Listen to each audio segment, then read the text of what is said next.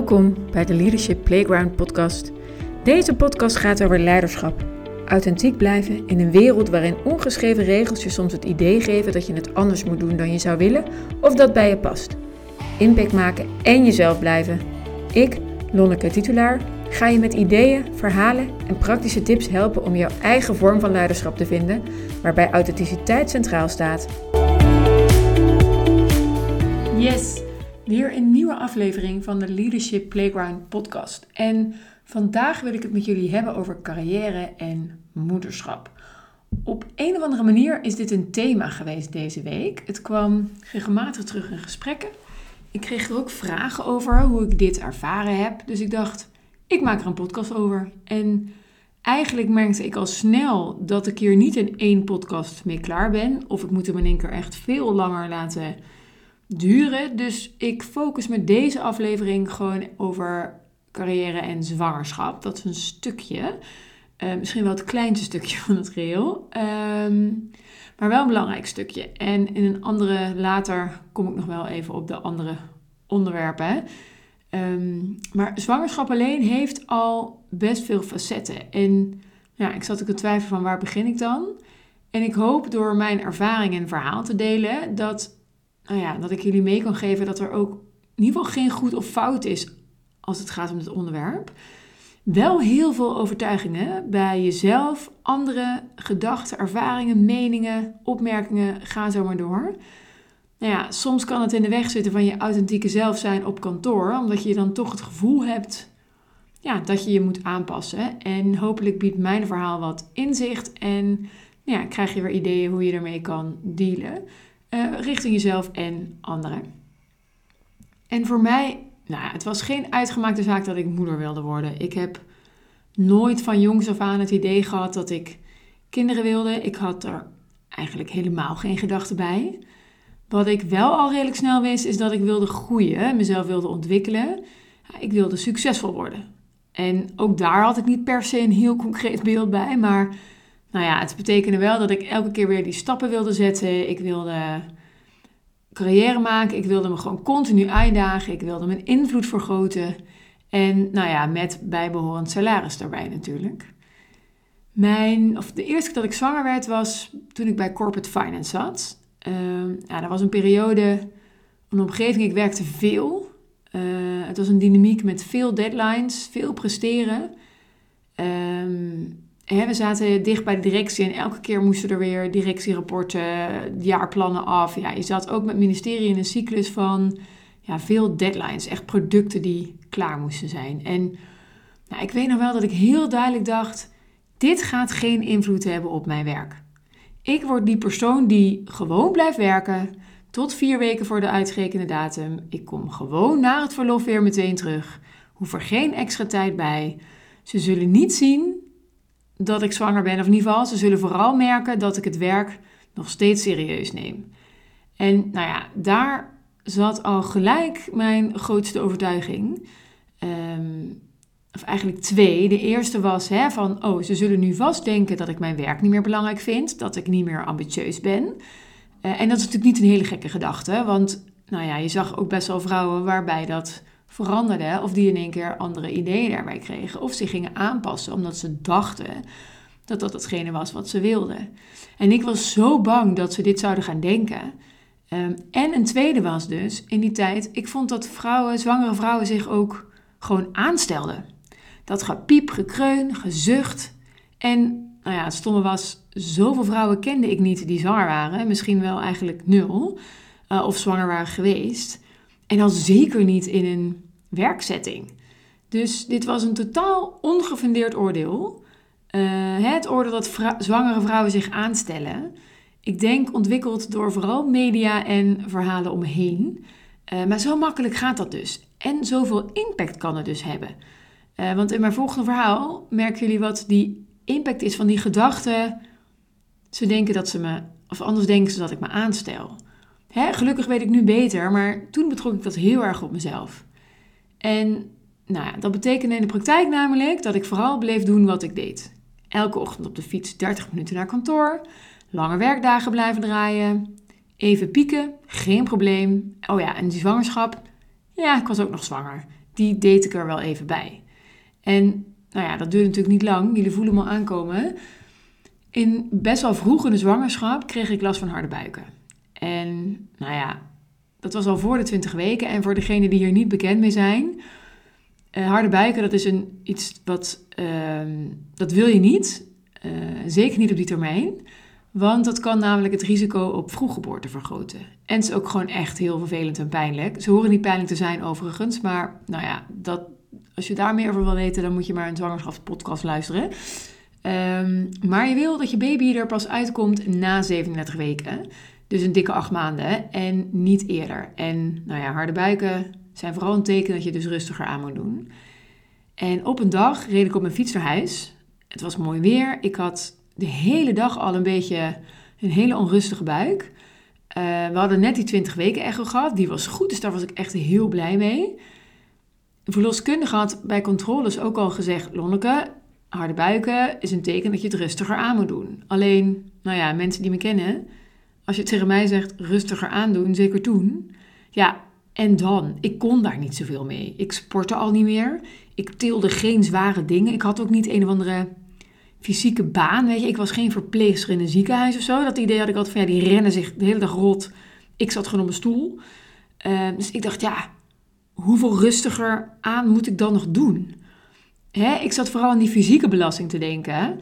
Uh, niet wetende dat stress nog veel heftiger kan zijn voor je lichaam en je ongeboren baby. Nou ja, ik zat op de fiets en mijn buik bleef maar hard worden en krampen. En ik voelde echt van ja, dit is niet goed. Maar ja, ik moest toch naar huis, dus ik fietste maar door. En toen ik thuis aankwam, ben ik meteen even op de bank gaan zitten. En nou ja, toch maar die verloskundige gebeld van... Oké, is het oké? Wat moet ik ermee? Nou, ik merkte wel dat het door het zitten al wel wat minder heftig werd. Dus die avond konden we uh, naar de praktijk. Uh, en dan ging de verloskundige allerlei dingen checken. Nou ja, en nadat ze wat test had gedaan, kreeg ik te horen... Lonneke, je moet drie weken mag je niet werken. Het proces van geboorte was al in gang gezet. Um, en ja, het was belangrijk dat ik rust zou nemen. En ik zal niet ingaan op de details hoe en wat, maar dit was soort van de laatste stap. Als ik dit niet deed of niet ging luisteren, dan kreeg ik complete bedrust. En mijn eerste, ik weet dat ze zei, ja, nee, nu drie weken niet werken. En ik dacht nog, ja, dat valt wel mee. als ik nou de bus neem of wat rustiger fiets. en even kijken hoe dit gaat werken. Ja, zij zag mijn gezicht en die zei nogmaals, je mag drie weken niet werken. En nog steeds dacht ik, ah, ja, we zullen zien. Nou, toen kwam ze echt naast mijn stoel zitten. Ze keek me echt aan en ze zei, jij mag drie weken niet werken. En als dat niet lukt, dan zet ik je op bedrust hier in het ziekenhuis. En toen dacht ik, oh, die bedoelt het serieus. En ze keek ook wel naar mijn man en nou, benadrukte daar ook nog eens aan hè, hoe belangrijk het was dat ik dus drie weken echt heel rustig aan zou doen. Nou, wij naar huis en ik weet dat die ochtend daarna, ik ging dus mijn leidinggevende bellen om me ziek te melden. Nou, het was verschrikkelijk. Ik heb denk ik wel een half uur met die telefoon in mijn hand gezeten voordat ik haar durfde te bellen. En er ging van alles door me heen. En ik denk dat het grootste gevoel nogal was van, ik had gefaald. Ik was dus zo'n zwangere die dat allemaal niet kon.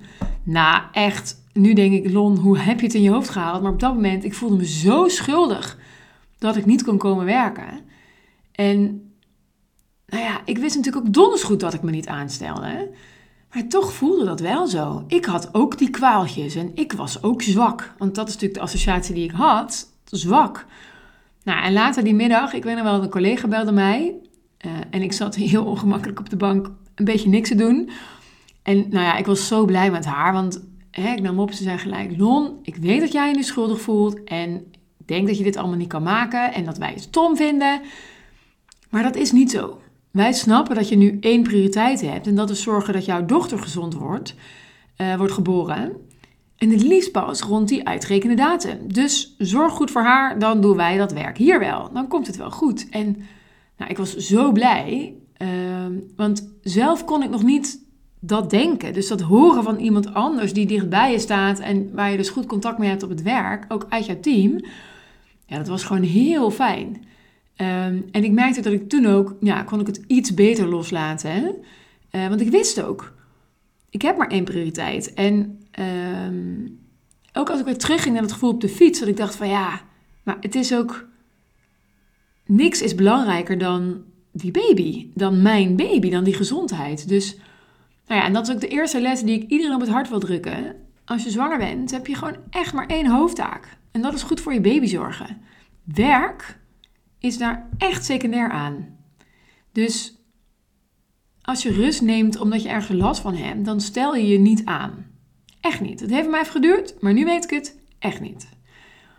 Nou en nu, hè, wat het aanstellen betreft, ik ben een aantal jaar en drie kinderen verder. Ik weet echt niet meer welke deadline er toen was, waarom ik me er druk over maakte. Ik weet echt niet meer welk dossier of wat ik toen aan het doen was. Wat ik dus niet kon afmaken. Ik weet nog precies hoe ik me voelde op die fiets. De angst die ik toen voelde, dat er misschien wat mis was. En dat dat, dat, dat mijn schuld ook nog was. Ik bedoel, los even of dat waar is. Hè? Dat is een hele andere discussie. Maar als je kijkt naar de lange termijn, je baby wint. En dat is maar goed ook. Nou, en dan die gedachte over dat verlof. En dat is natuurlijk een tweede. Hè? Ik, zou, uh, ik zou niet uh, ver van verlof gaan. Meteen weer terug. Want ze zouden dus denken dat mijn ambitie veranderd was. Ik zou nu iedereen aanraden om zes weken van tevoren met verlof te gaan. En als je dat niet wil doen omdat je graag aan de achterkant meer verlof wil hebben, gebruik gewoon je vakantiedagen.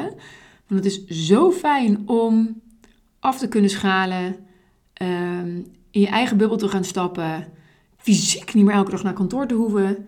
Um, en vervanging moeten ze toch wel regelen. Dus het is ook weer een beetje je eigen, nou ja, hoe je er zelf in zit. Want mijn zoon, de tweede, die kwam namelijk al met 37 weken. En nou ja, ik had geleerd van de eerste zwangerschap, dus ik was al minder aan het werk, want ik had weer die harde buiken. Dus ik zat volgens mij nog op 50% of zo. En als je niet meer 100% werkt door zwangerschap, dan moet je al die zes weken van tevoren met verlof. En voor degene voor wie dat nieuw is, je kan als vrouw kiezen of je zes weken van tevoren gaat voor de uitgerekende datum tot volgens mij 4,5 weken van tevoren. En hoe later je met verlof gaat, hoe meer je daar dus aan de achterkant bij krijgt.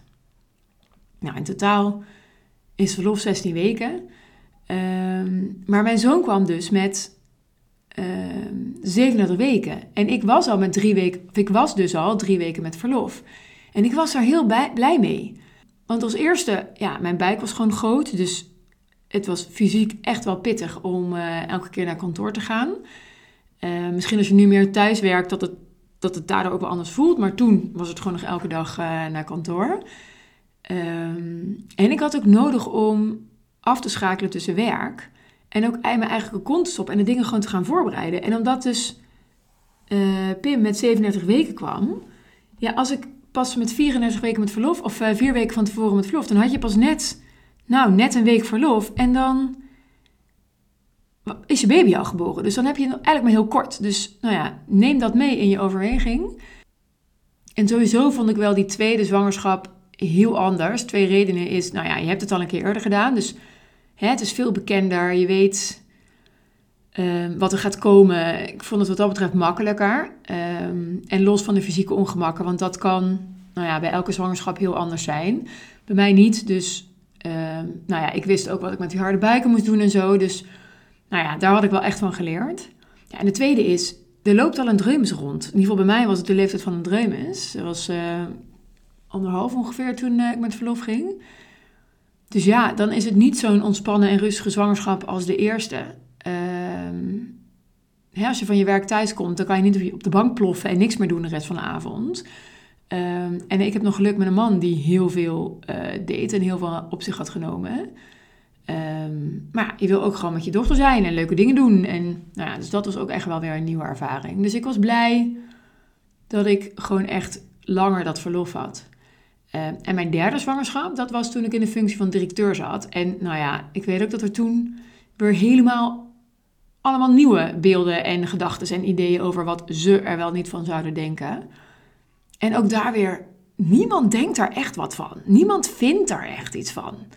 Weet je, zeker bij die derde. Ze hadden ondertussen wel door dat mijn ambitie niet ging veranderen. Um, het was even onhandig met de vervanging, maar ook dat komt wel erg goed. Het is echt gezien op, het hele, op je hele carrière. Het is eigenlijk maar een hele korte periode waarin het speelt. Um, En het zijn echt mijn, het waren vooral mijn eigen angsten die ik ontmoette. Mijn eigen gedachten, mijn eigen overtuigingen. Uh, dingen die me in de weg zaten tijdens mijn zwangerschap. Ja, dat was vooral ikzelf. En ja, ik weet ook, en dat weet ik heel goed, die gedachten zijn er niet voor niks. Want als je naar het systeem kijkt, hè, we zoomen even uit op mijn verhaal, maar gewoon even naar het systeem. Heel veel vrouwen hebben last van zwangerschapsdiscriminatie. Geen promotie, uh, geen bonus, uh, nou ja, eh, of zelfs echt gewoon uh, een soort van teruggezet worden. Ehm, of hè, als ze dan weer terugkomen na het verlof, bijvoorbeeld niet fatsoenlijk kunnen kolven op je werk. Ehm, nou ja, of als je fysieke problemen hebt, dat er gewoon geen rekening mee gehouden wordt. dus het is echt wel heel afhankelijk hoe je werkgever erin steunt. en even los van de rechten die je hebt als zwangere vrouw of pas bevallen vrouw, dan nog heeft je werkgever natuurlijk gewoon een grote invloed. Um, nou ja, voor mij, wat ik al zei, mijn verhaal is dat ik vooral mezelf in de weg zat. En ik heb niet echt gemerkt dat er negatief over mij gepraat werd of dat mensen mijn ambitie in twijfel trokken. Ik denk dat ze ook wel snel door hadden. Na mijn eerste zwangerschap, dus toen Mout geboren was, ben ik redelijk snel doorgegroeid naar leidinggevende.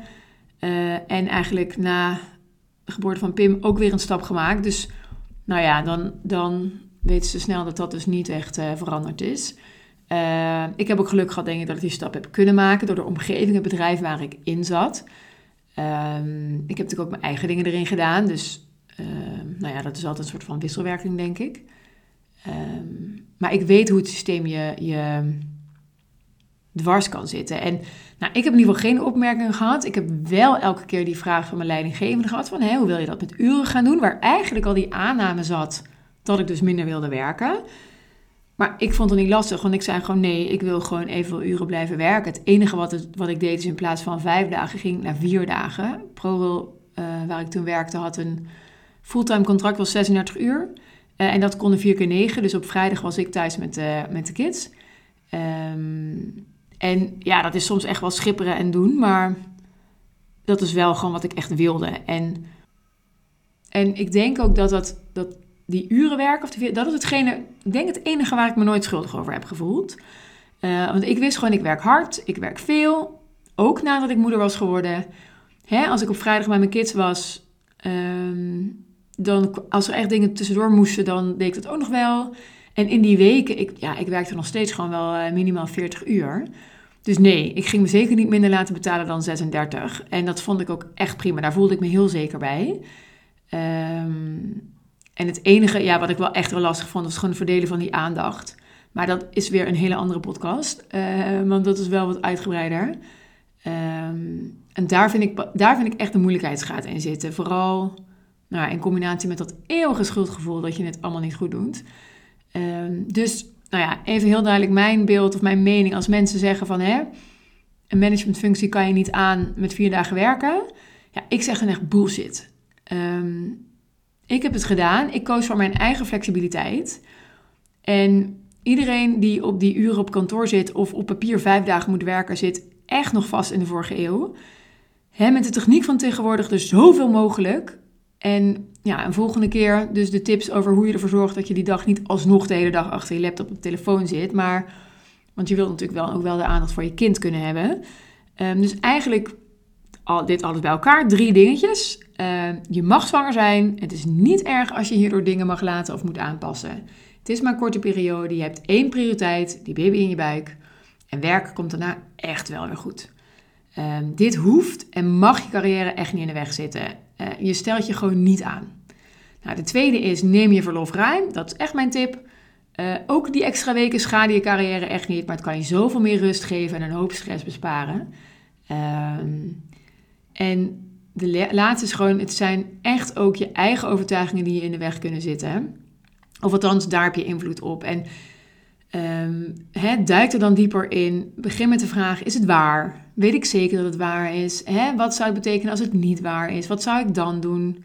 Kijken wat er dan nog overblijft. En zo makkelijk als het klinkt, zo moeilijk is het in het echt. En nog één keer die disclaimer.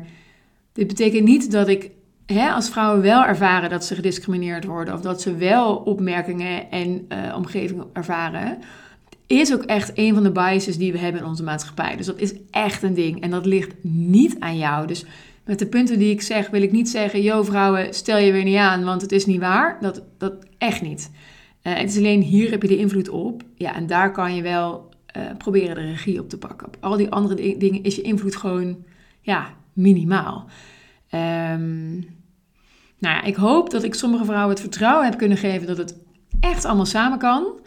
Uh, je hebt invloed op je eigen overtuigingen. Dus als daar de bottleneck zit, ga daarmee aan de slag. Nou, als je er iets over kwijt wil of je wil met me sparren, stuur me gerust een berichtje. Je kunt me vinden op LinkedIn of Instagram, lonneke titulaar.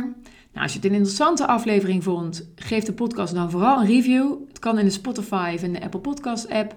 Als je op de podcast zelf klikt, krijg je informatie en dan staat er vaak bij, of staat er een knop review of beoordeling bij en dan kan je sterren geven. En ik ben natuurlijk heel blij als je me vijf sterren wilt geven. Uh, nou, voor nu nog een hele fijne dag en tot de volgende keer.